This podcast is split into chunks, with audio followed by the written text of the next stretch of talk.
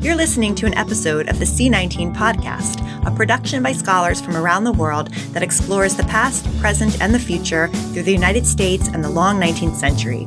We are an official production of C19, the Society of 19th Century Americanists. Subscribe on iTunes, SoundCloud, or wherever you get your podcasts. Disclaimer The opinions expressed in this episode do not reflect the opinions of the respective individuals' employers, nor the official opinions of C19. Hello, C19 podcast listeners. We are bringing you the third episode in our Best of the C19 podcast series as we prepare for the launch of season six. In this favorite from the archive, you will hear Koritha Mitchell and her students discuss a problematic lack of critical thinking by many white instructors and others in dominant identity categories about uses of racist slurs in classrooms. Professor Mitchell offers proposals for solutions to improve pedagogical practice. This episode originally aired on March 4th, 2019. It has been streamed and downloaded more than any other episode in the C19 podcast library. We are excited to amplify it in this way and in hope that it reaches new audiences. This episode begins with language that most consider offensive, including profanity. The following clip is from May 2017. A white male teacher is calmly justifying his use of the N word to a very upset black male student. The teacher smugly insists that the student is setting himself up for failure if he's going to live his life letting a word bother him so much. You acting like Don't fucking we're having a conversation. You can say the word, but I can't. You can't the say nigger or No. fucking nigger. Calling somebody. The reason I'm not your fucking grace different- because my fucking teacher. Don't say that shit. I'm not calling you anything. I don't give a fuck. No one's you- calling You said it. everything. You said it. You said it. I'm dude. If Dude, we're if we're in a class and I'm teaching you, hey, the word nigger is an old. fucking say that Dude, that please, it's a word, bro. You cannot go through life and act like a I'm word fucking saying that shit. can affect you. Stop saying nigger and nigga. Point blank fucking period. You keep saying. it. I can say it. I I'm said it fucking- one time. You missed You're the going on to conversation.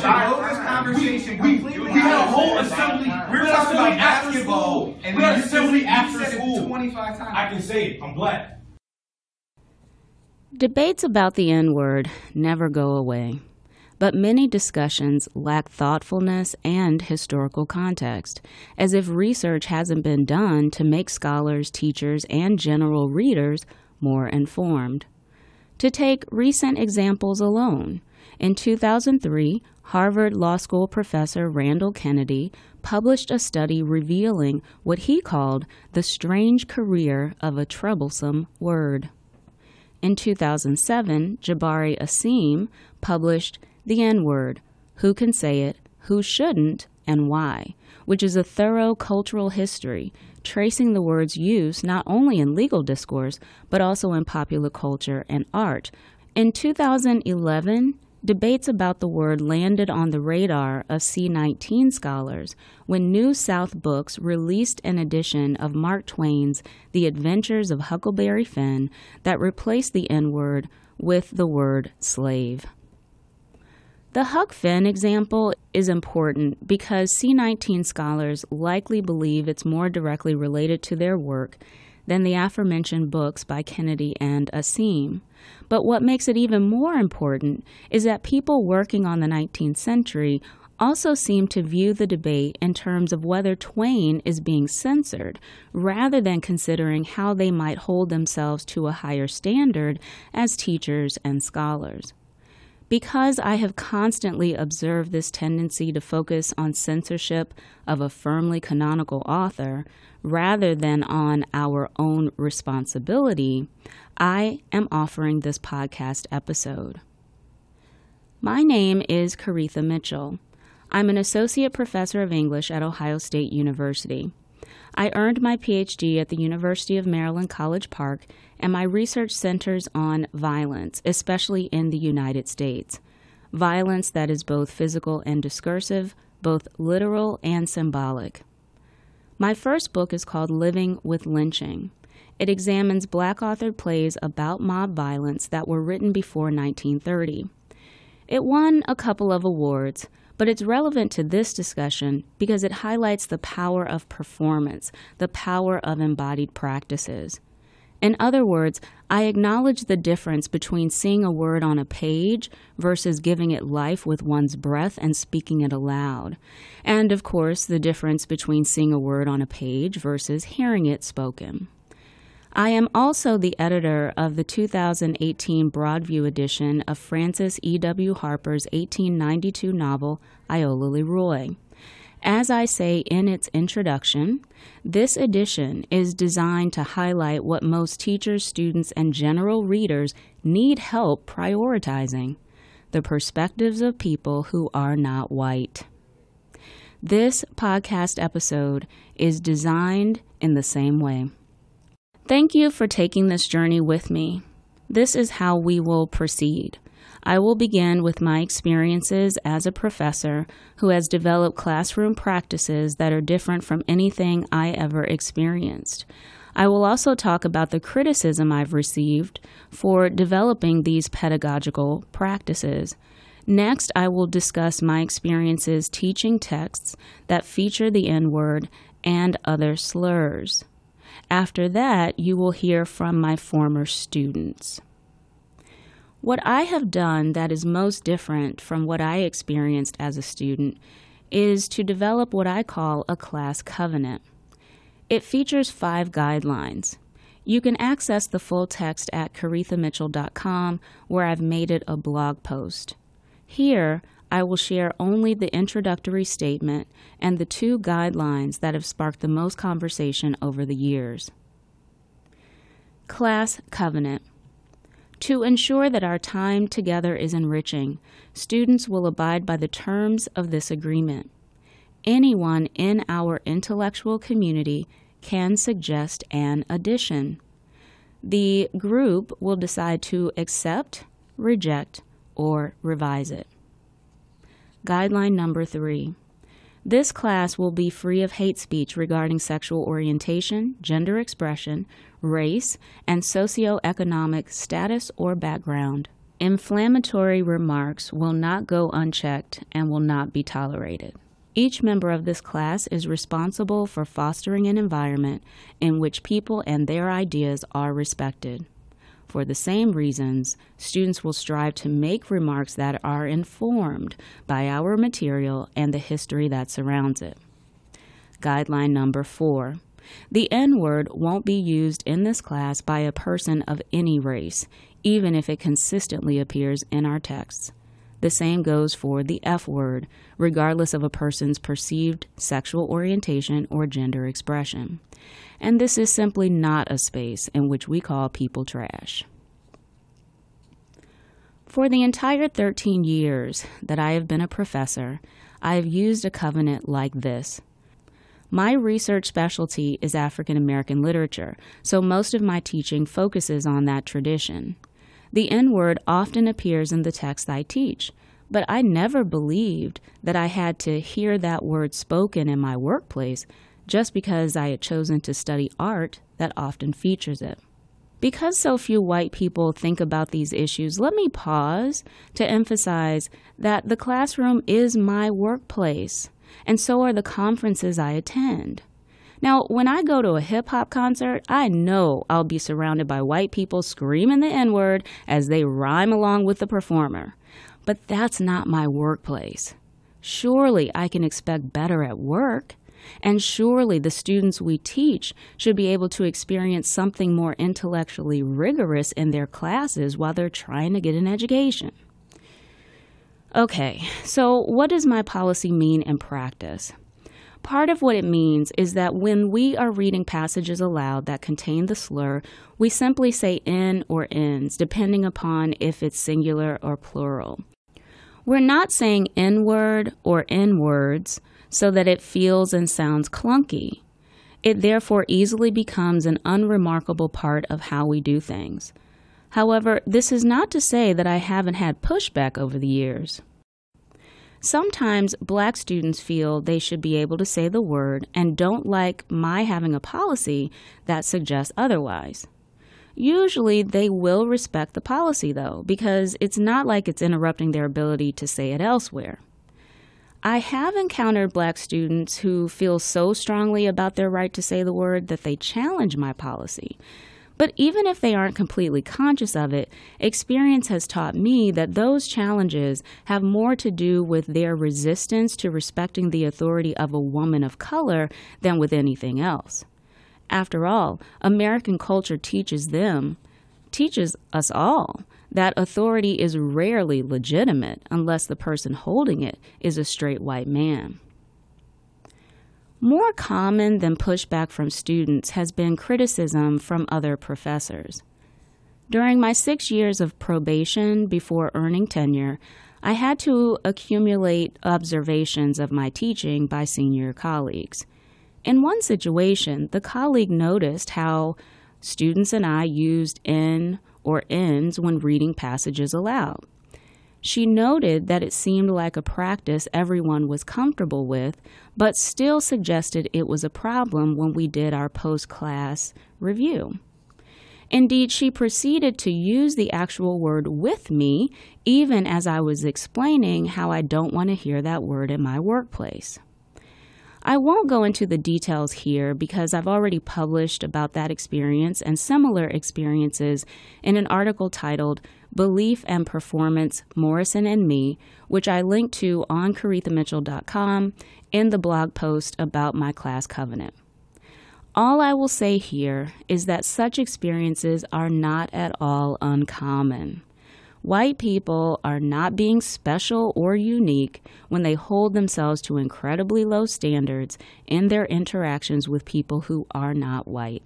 So, if you think the exchange between the white male teacher and black male student is unique, you are dead wrong. That white male teacher was operating in exactly the same way that my colleague was operating with me. When the black student raised his voice and made noise with the desk, he was responding in a way that acknowledged the violence with which he was being engaged. When institutions are literally built on denigrating and diminishing people of color, white people do not have to seem aggressive in order to do great violence. Denigrating and diminishing people of color might be said to grease the wheels that make our institutions and our country function. When people of color are denigrated, diminished, or dismissed, it will often look like normal, reasonable white behavior. Only when the person of color addresses it directly does anyone pay attention. But the attention usually translates into the person of color being judged for how they responded and most often being considered violent.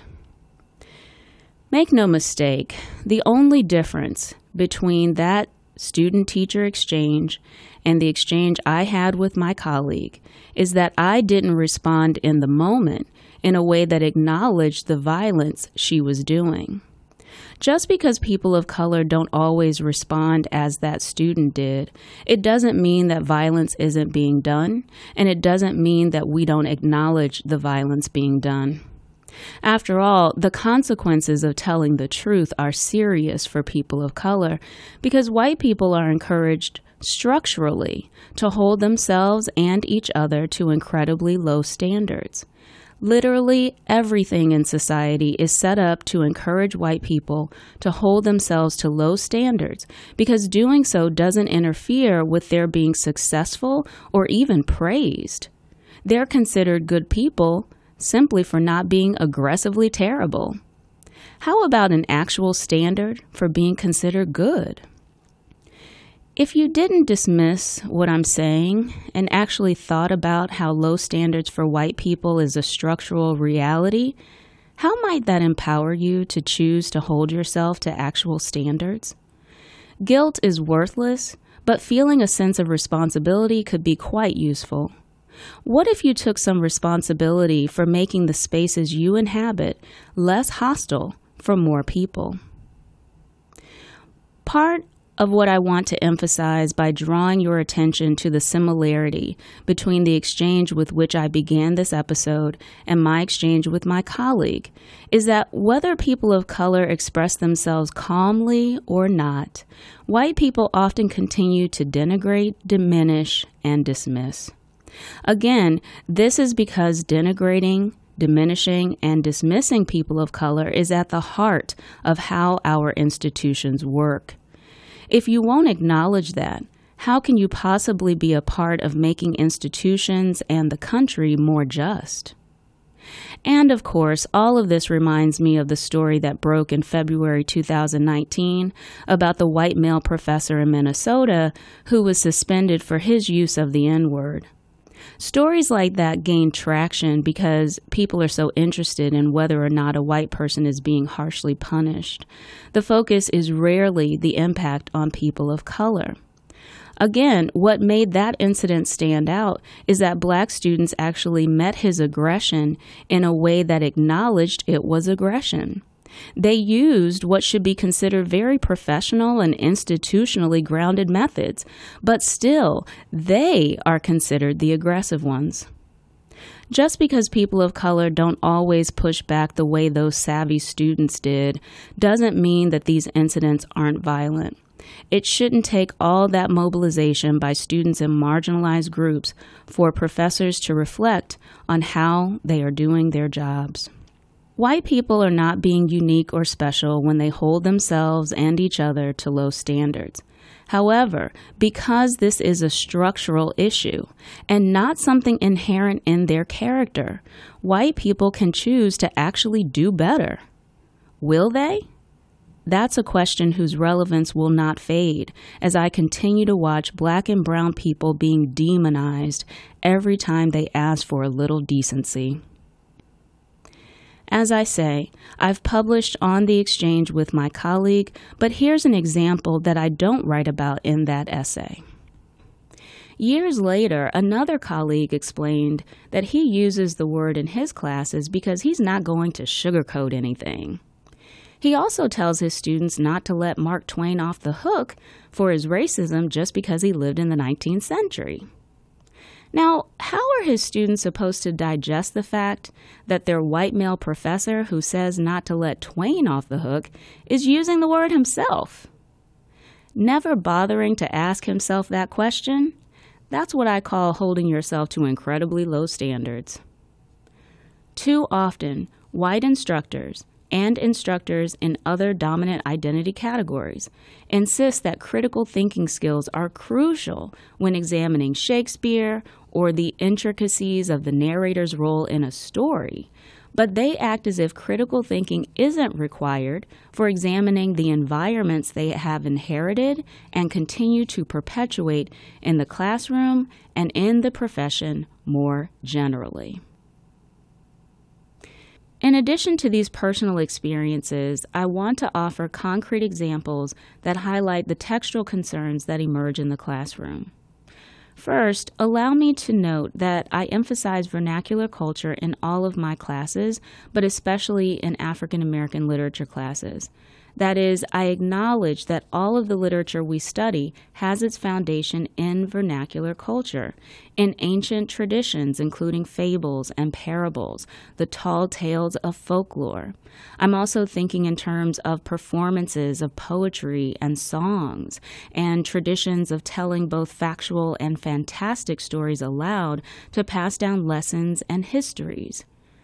In my classroom, we acknowledge that artistic text can be visual and oral, not just written. So I might play songs, and those songs may have the N word in them.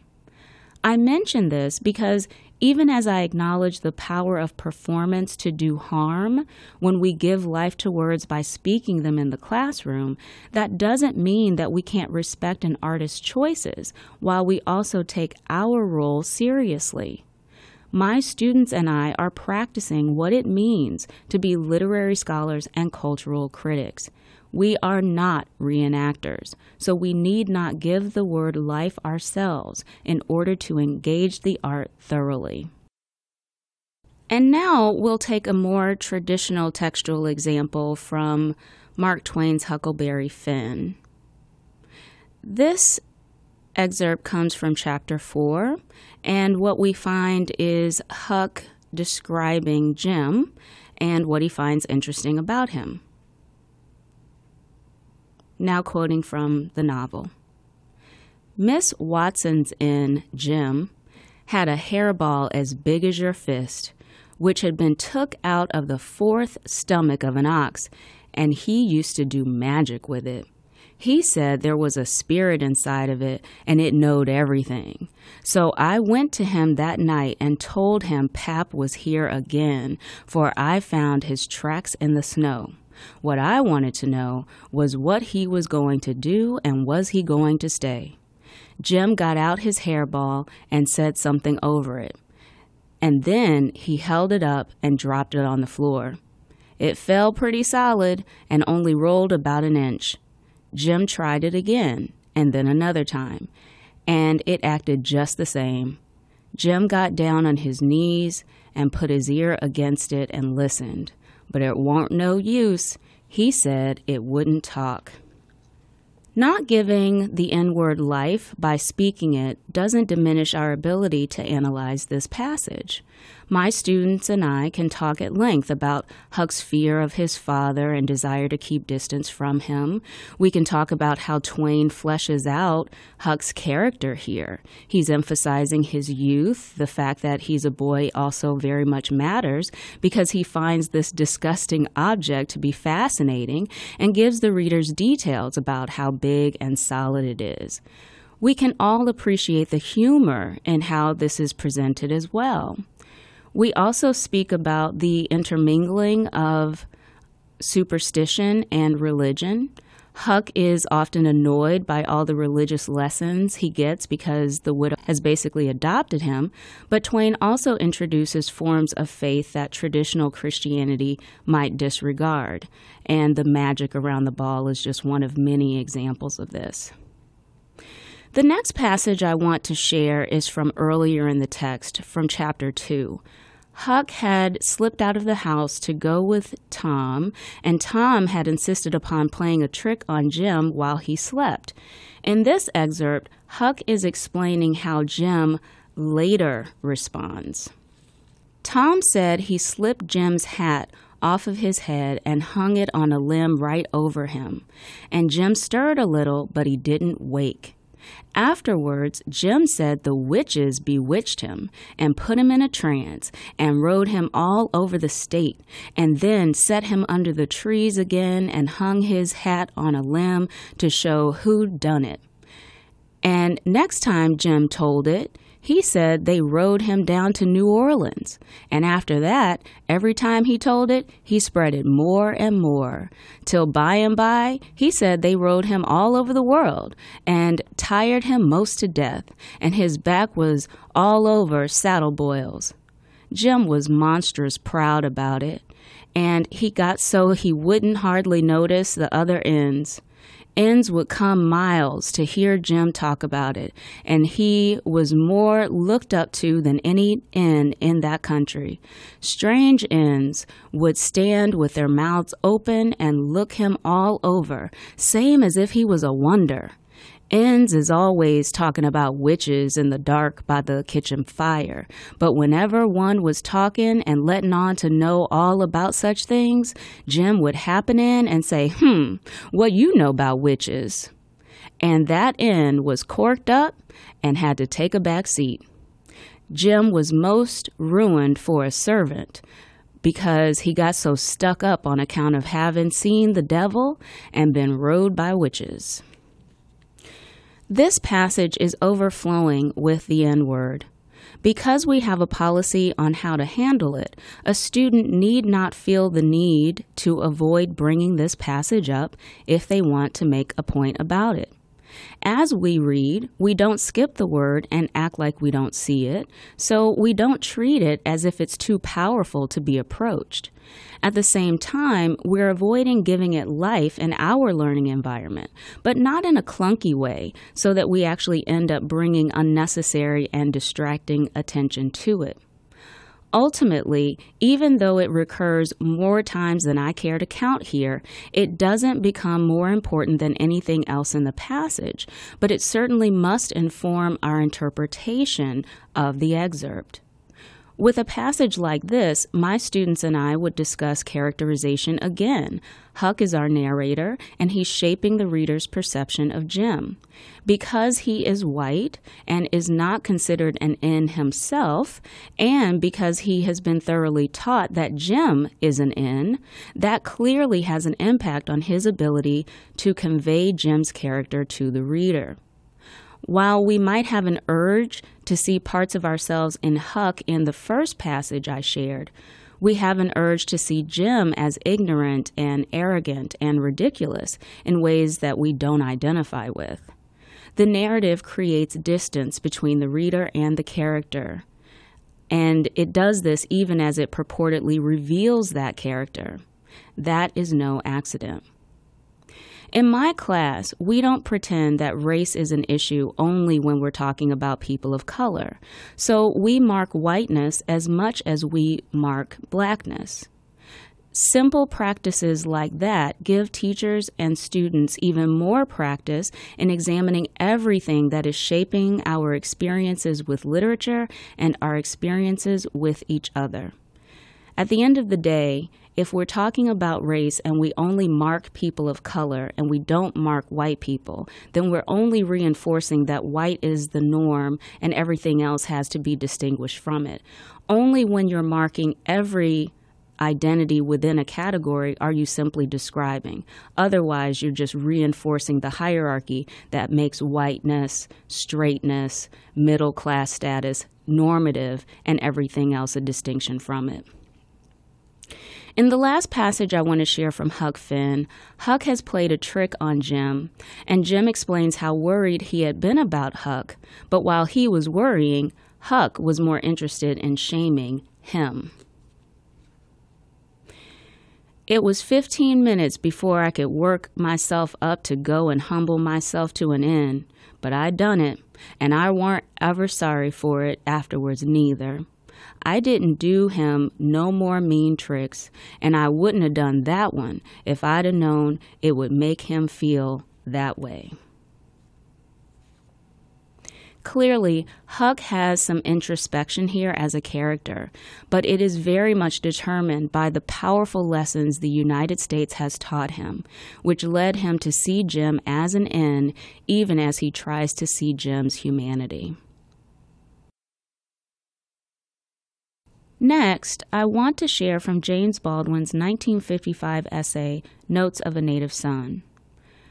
I share this example because it illustrates how having a policy that names a few slurs creates a way of being and a way of knowing that is easily transferable.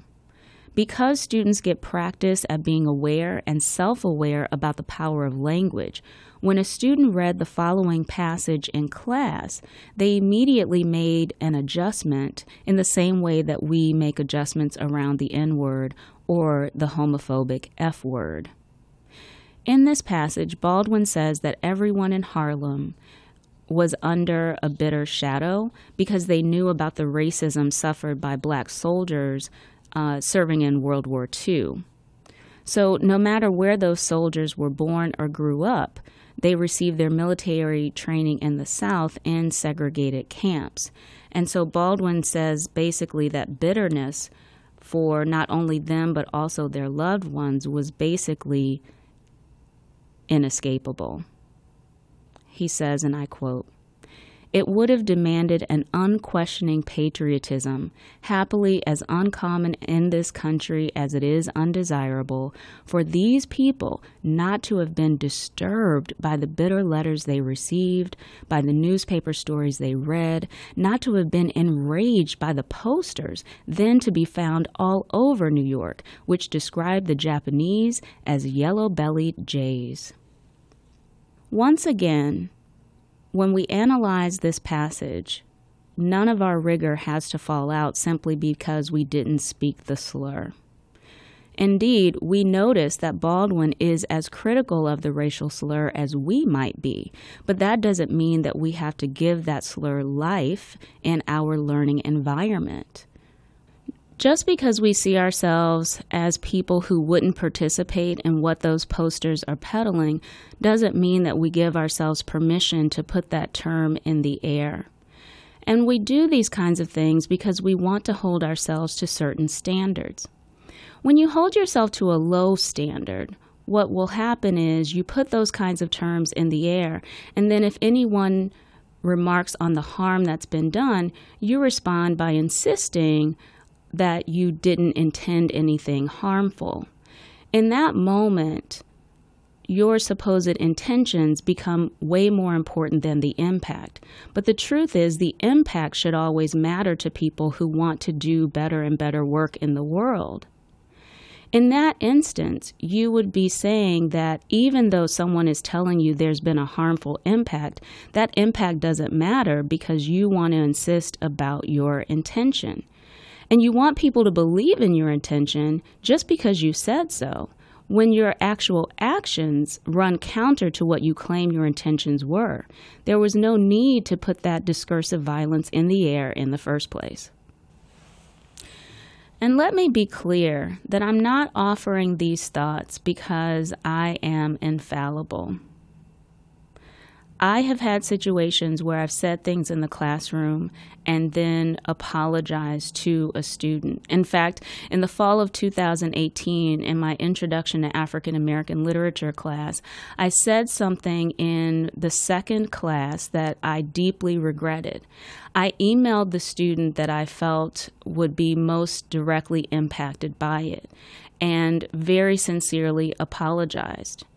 He dropped the class but when I went into class the next time, I let all of the students know what I had said to him in my apology. I read them the entire apology because if the comment that was said was public, the apology shouldn't have simply been private.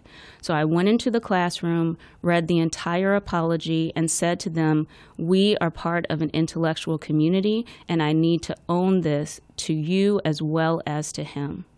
So, again, this is not about being infallible and not making mistakes, but holding yourself to a high standard means that you're willing to take responsibility. That is what our students most want to see us model. Now, I want to turn away from my perspective as an educator and toward the experiences of my former students. Hi, everybody. Uh, my name is Cam Justice. Uh, I'm a third year student here at Ohio State, and I'm with three former students of Dr. Mitchell's. We are here to talk a little bit about Dr. Mitchell's policy on saying the N word, whether it's in text, in the classroom, or anywhere in general, and kind of talk about um, how that's affected a lot of what we do um, in the classroom. So, first, I'm going to introduce the three former students. My name is Mark France, and I know Dr. Koritha Mitchell from uh, my special topics literature class, where she introduced the concept of homemade citizenship. My name is Bailey Gallagher. Um, I graduated in May of 2018, and I had Dr. Mitchell in her LGBTQ lit class. My name is Shiro Wainaina, and I know Professor Mitchell from several courses, but the most recent being a PhD level seminar, um, whose topic was uh, Black women writers and speakers, 19th century. What assumptions about this policy did you have coming into uh, Dr. Mitchell's course? So, in well, in middle school and high school, we read a lot of literature that included the N word, and um, there was always kind of two options, and it flipped back and forth depending on the teacher and the school we would either omit it entirely and kind of have an erasure of the word itself, or we would use it in the context that it's used. And the assumptions I came into the class with were that it would be nice because we can acknowledge the word itself without giving it too much power, um, rhetorically speaking. Because using it out loud, full on, would be probably too strong for most cases and could cause some controversy, but omitting it entirely leaves out a lot of really important aspects of literature as far as how that word is placed and how it's used. Thinking about um, Huck Finn versus something like Atlanta. Bailey?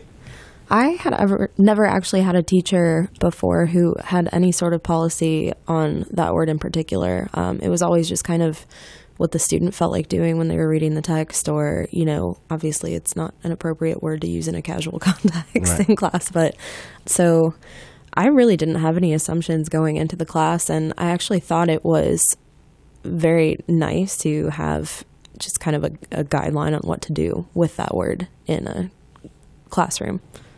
Yeah, I think I had a similar experience to Bailey where I, you know, there was never really a set expectation for what to do when you encounter that word in texts um, in class.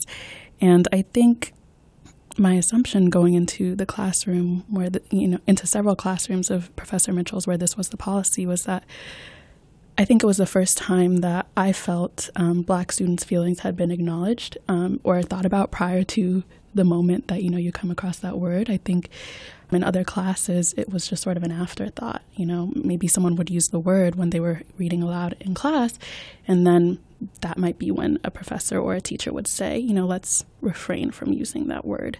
But I mean, the effect has already happened, the damage has already been done. You know, I thought that it was a thoughtful policy because I felt acknowledged before I even entered the classroom. So, off that point, how do you feel that it affected your engagement with the literature or the course in general? As far as with engaging the text, I felt like I had more analytical control over the text because I wasn't afraid of approaching the N word at all. I was more likely to approach it actually because it was more of a level playing field where I could take this word and use it in an argument to present my thoughts on the piece without being like too self conscious about that and worrying about being offensive or in any way hurtful. I think, you know, similar to Mark, Dr. Mitchell's policy on this word made me think about the rhetorical power that not just this word, but other words have in the text that we were engaging with. And it helped me to build rhetorical arguments about text that I was engaging with, whether or not it was with this word. So in the class that I took most recently with her, the seminar on Black women writers and speakers in the 19th century, um, we had several conversations about passing, um, getting into the details of what exactly the exact shade of your skin might mean during the time. So, you know, you know, thinking about the way that the word applied to certain individuals really, I think, enhanced arguments I was able to make in class, and it deepened my my critical thinking skills for my papers. Absolutely. It, it seems that you're all fairly open to a lot of this, po- you know, a lot of what this policy has done um, in and outside of class. But did any of you experience uh, students that had, you know, a resistance to this policy, or were like, uh, "This doesn't make sense for me"? And if so, uh, could you tell me a little bit about those experiences? I really, in in my class at least, I didn't have anyone opposed to it. Um, most people were really open minded about it in our class, I, I only recall one slip up, um, and that was corrected really quickly and, and partway through the semester. And then it seemed like it was a non issue from then on out. But did you experience anything in our class? I think not with the N word in particular, but I think that there were several instances where other derogatory terms for uh, black people had come up. You know, uh, Professor Mitchell has, you know, her policy extends to just the hurtful ways of um, interacting with pretty much any person. Mm-hmm. So I remember in my um, 398 class that I took with her, we, you know, she made a point of saying we, we won't be calling people trash in this class. Um, so, you know, we had several situations where I think people struggled with not just the N word, but with, with other words. And as they cropped up, they were dealt with. I think, if anything, I've heard blowback from other students about pronouns. Yeah, really. yeah definitely. People, you know, sort of undermining their importance. Yes, for sure. So, what was the impact of this policy after the course finished up, if there was any, and um, if so, what is it? I think it has generally made me more self aware of not only my actions, but of my own, like, kind of values and, like, how I approach communicating with people and how I approach interacting with people, especially in workspace and in class space. Not necessarily that I'm being more careful, but just that I'm thinking more about what I'm saying. I found myself calling people out all the time now, which is a nice, you know, effect from uh, this policy. Definitely was the cause of that. So, you know, I'm confident in telling people how I feel about that word now. I think I've been obviously opposed to the use of the word coming from non-black people, but you know, the effect of this class on me was me thinking critically about how I feel when this word is applied to me by other people of color, and I think that there is you know, sort of an assumption that it's more okay if it's coming from other black people. Mm-hmm. But I realized in her classes that there are different opinions, and if it makes me uncomfortable, I don't have to accept that word, even coming from people who look just like me. So it's made me think critically about how I engage with the word with um, other black people. And, you know, it's really made me realize that it's not something that I want to be called at all. You know, I don't think there's I mean, there's a difference, but and I I think that would be if any backlash would come from this policy. You know, a lot of times it would be from black students. That's what I would mm-hmm. imagine. It's just like, oh well, I I feel that I can use it, right? And I, I didn't see that a whole bunch, which was refreshing and nice mm-hmm. to see. They were able to think critically about um, how they use the word and if they use, you know, choose to use the word and the way that would impact others. So I think that's mm-hmm. a really valuable piece to her policy. Going back to like um, how there's usually binary decisions, like use the word, don't use the word, like how to approach that. But I think by combining the two and finding that middle ground, something I never really thought of when I was younger, she she really did find a middle ground that lets you participate in class with that word in the room, but gives it zero power. At that point, you can look at it from an outside kind of perspective where you're not being affected by it, regardless of who you are, and then engaging with the text in a more critical level. And I thought that was really impressive. Yeah, and it makes you think more critically in your other classes as well, because it's not, I mean, obviously in courses um, on African American literature, you're bound to encounter it, but, you know, it could, you know, an American literature class that you would encounter as well from white authors. You know, you begin to see the ways that other students engage with the word who haven't been in a a class of Professor Mitchell's, and even how other instructors engage with the word or how they moderate discussions that yeah. involve it. You know, in, in other classes in the past, I think when that word comes up, there tends there tends to be a, a, moment where a silence where everyone's head looks up and goes to the one black kid in the class, and you know everyone's waiting for your reaction. Right. And I think in Professor Mitchell's class, it sort of takes that pressure mm-hmm. off of uh, off of students, off of everyone. Absolutely. Well, thank you all for your time. Um, I appreciate it. I started this podcast episode with an exchange between a white male teacher and a black male student. Among other things, the black male student says that the teacher is speaking from a less informed position because they had an assembly and talked through these issues and the teacher was not there.